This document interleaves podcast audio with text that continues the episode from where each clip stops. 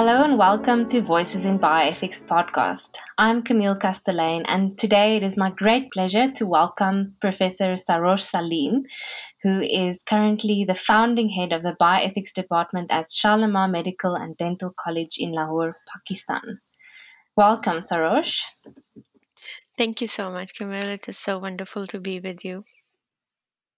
Great. So today we are talking about the unique context of Pakistan and how religion, cultural views, and traditional gender roles influence organ donation and the consequent clinical ethics consultations in Pakistan.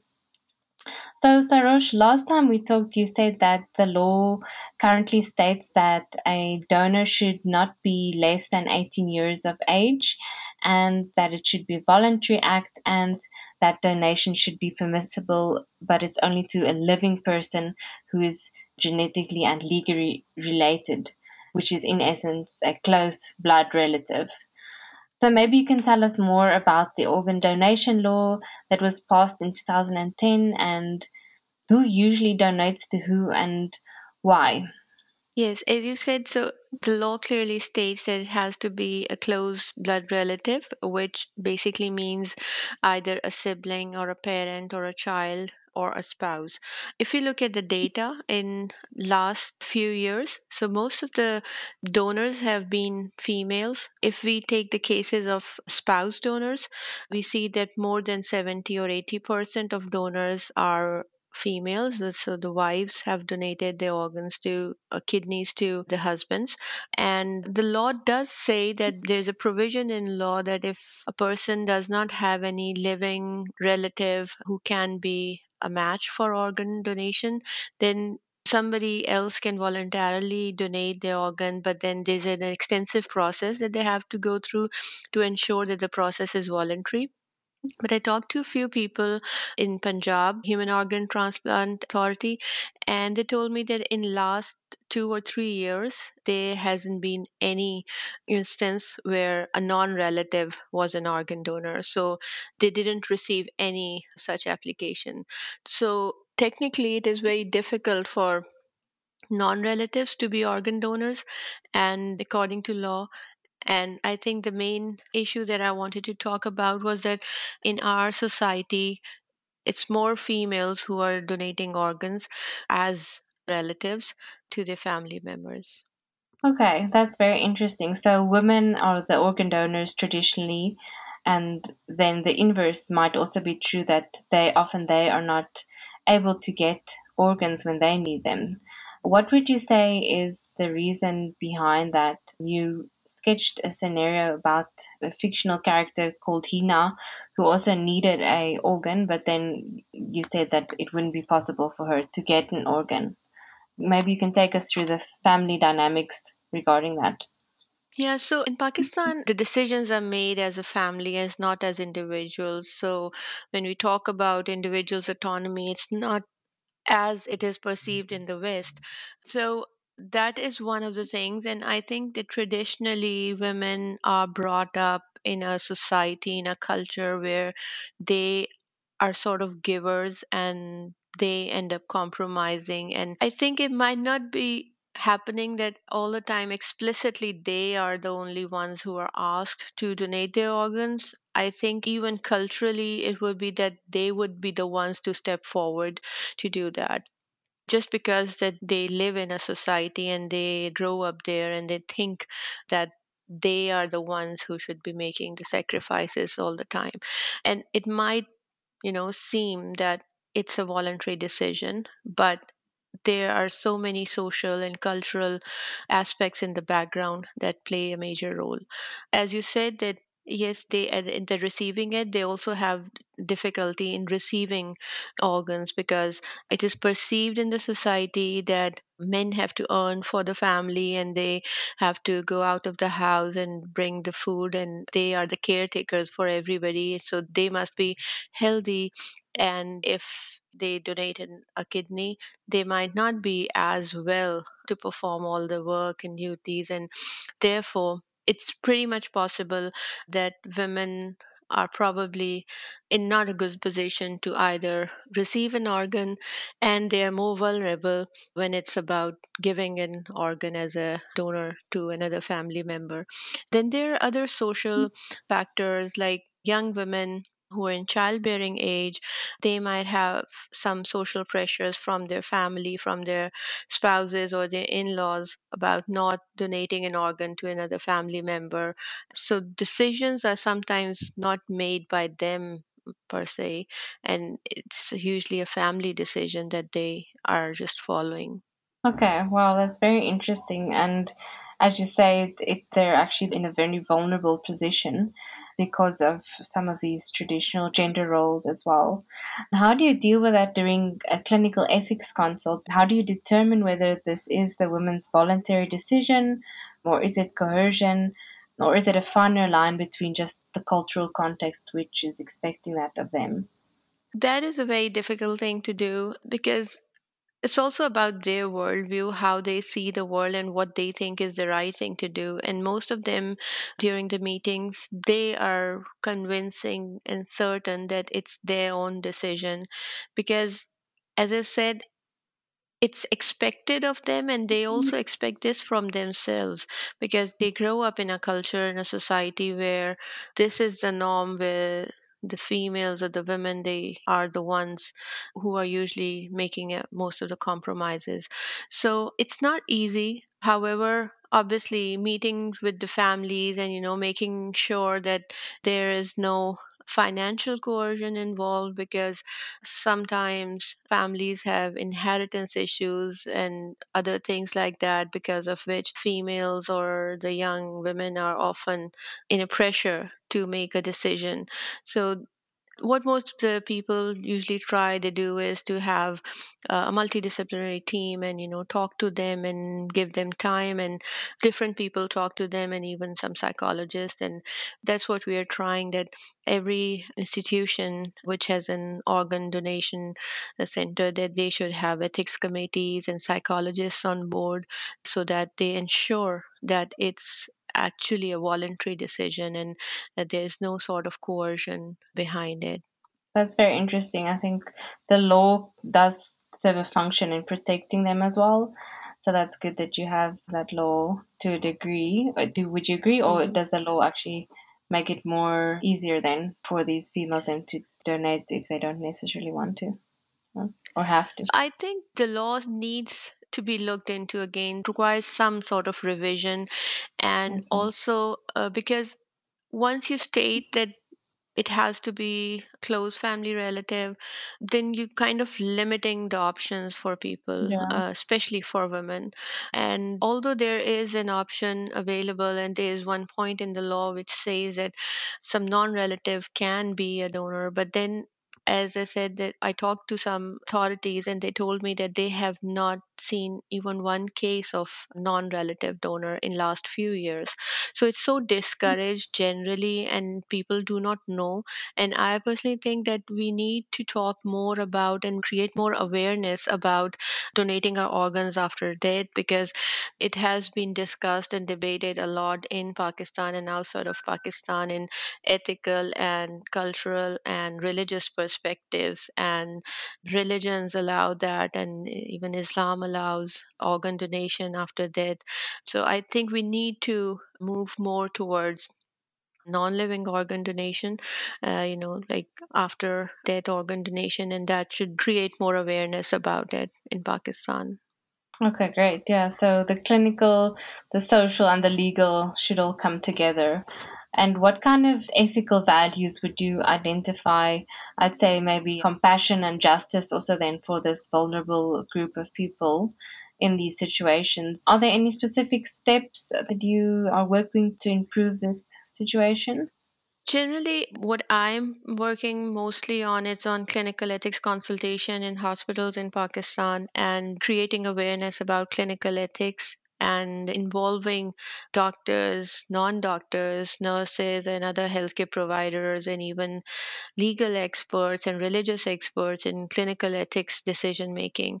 So I've been working more on clinical ethics consultations in healthcare system of Pakistan mostly.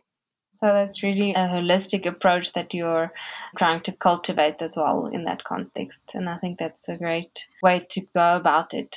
Yeah, so I mean, ethics consultation, if we improve ethics consultation in general and create more awareness about clinical ethics among people and they, you know, the patients know their rights, that is something I'm mostly working on. And it's really important to involve other healthcare providers like psychologists and nurses and other healthcare providers in ethics consultations, which is not very common in Pakistan because most of the decisions are made by physicians. And even if a few hospitals they do have ethics committees they're mostly made up of physicians. So it's really important to have the voices and perspectives of other healthcare providers who probably spend a lot of time and they have a very different time with patients and they have very different sort of perspectives as compared to physicians I think that's really important in incorporating all those voices when you work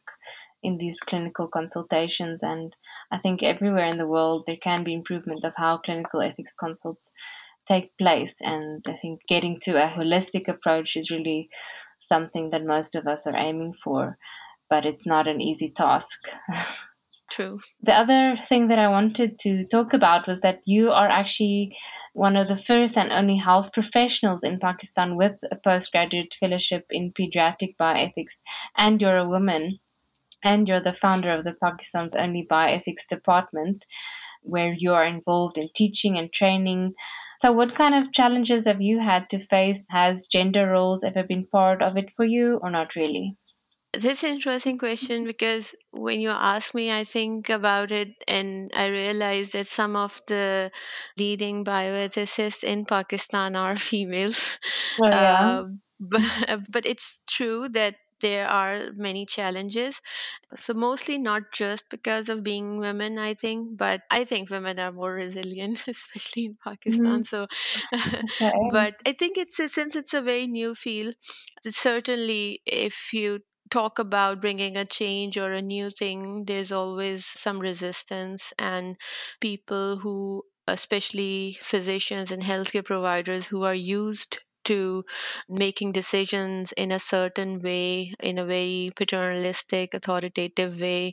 And if we want to include other healthcare providers in decision making and we want to bring in some humanistic approach in decision making they find it difficult so that has been one of the biggest challenges and i think that yes generally in every step being a woman kind of adds some additional resistance. I don't know how to say it, but the way men maneuver in our system and society is a whole lot different from how we have to you know move around so even communication has been a challenge and so most of the people in authoritative positions and in senior administrative positions most of them are men and it's certainly difficult to challenge them. So we have to find and devise ways to not make them feel threatened, I guess. So yeah, that is one of the things. And then, as I said, that the way autonomy is perceived and it is in our society is very different.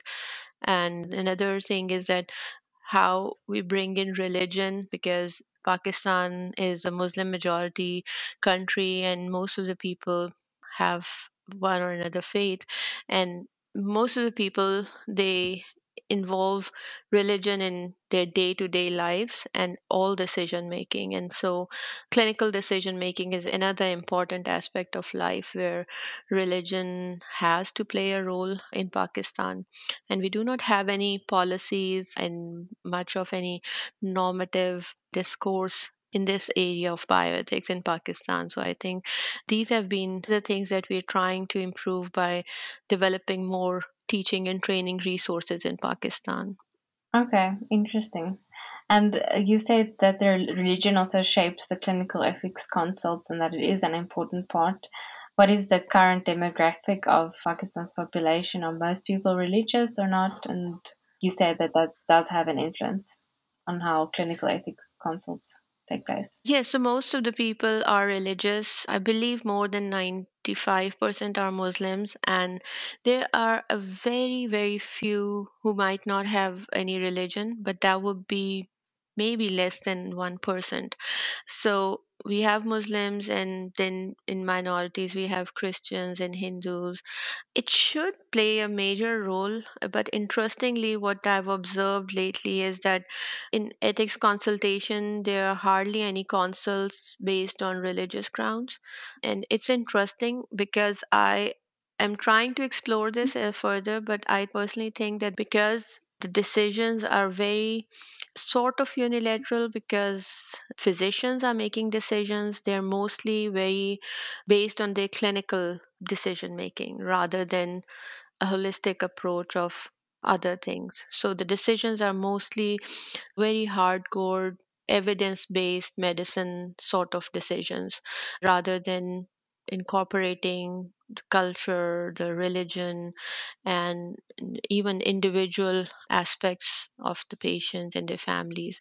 So I believe that it should, but data shows that the religion has not been a major part of clinical ethics consultation so far in Pakistan. So I think this is one of the things that I'm trying to explore at the moment as to why is this happening and should we be talking more about religion with patients and their families or we don't need to. So you know this is something i'm trying to explore now. Yeah, I think, I mean, religious influence decision making definitely, and as well as gender bias is definitely not something unique necessary to even the Pakistan context. I think it's in the US clinical ethics consult you will you find some of the same issues as well, and you have experience of the US context as well. Would you say that there are some lessons to be learned from the Pakistan context to the US context? Yeah, certainly. There's so much to learn from each other. I believe most of the things that I have and most of the people in Pakistan have learned so far, I think these are from the US, how the bioethics has evolved and how ethics consultations over the years have evolved and whether religion and culture should be part of these discussions or not. So this is extremely important and I think the major challenge that we face in Pakistan is basically that the issue of autonomy. Individuals do not make decisions there. It, it's the families, and even if some person is making their own decision, their decisions are mostly mm. based on the interests of the family and they train they used to mm. thinking in a way not as individuals. So i think yes there's a lot to learn from each other. I have certainly learned so much from the bioethics and ethics consultations in us about cultural sensitivity and you know so many other things. I think it's mainly in pakistan we really need to understand our own culture maybe explore it both normatively empirically understand our culture and then try to adapt to the ethics consultation and other things that we are trying to. So I think the main issue has been that we have been just trying to implement all these things without actually trying to explore our own realities first and how we can adapt or maybe kind of mold these systems and policies in our culture and society. That's fantastic. Yeah, I think my South African context is might be similar in terms of how the family also features a lot more in clinical ethics decision making processes. So I find that very interesting, and there's a Mhm. whole different topic I think to unpack right there as well. so I think it's like you said, just learning from the different contexts and seeing how we can incorporate it. So Mhm. yeah, I thank you very much for your time, Sarosh. I don't know if there's anything else that you'd like to add or share with us. Now, thank you so much for giving me this opportunity. Thanks, Sarosh. It was really great having you with us.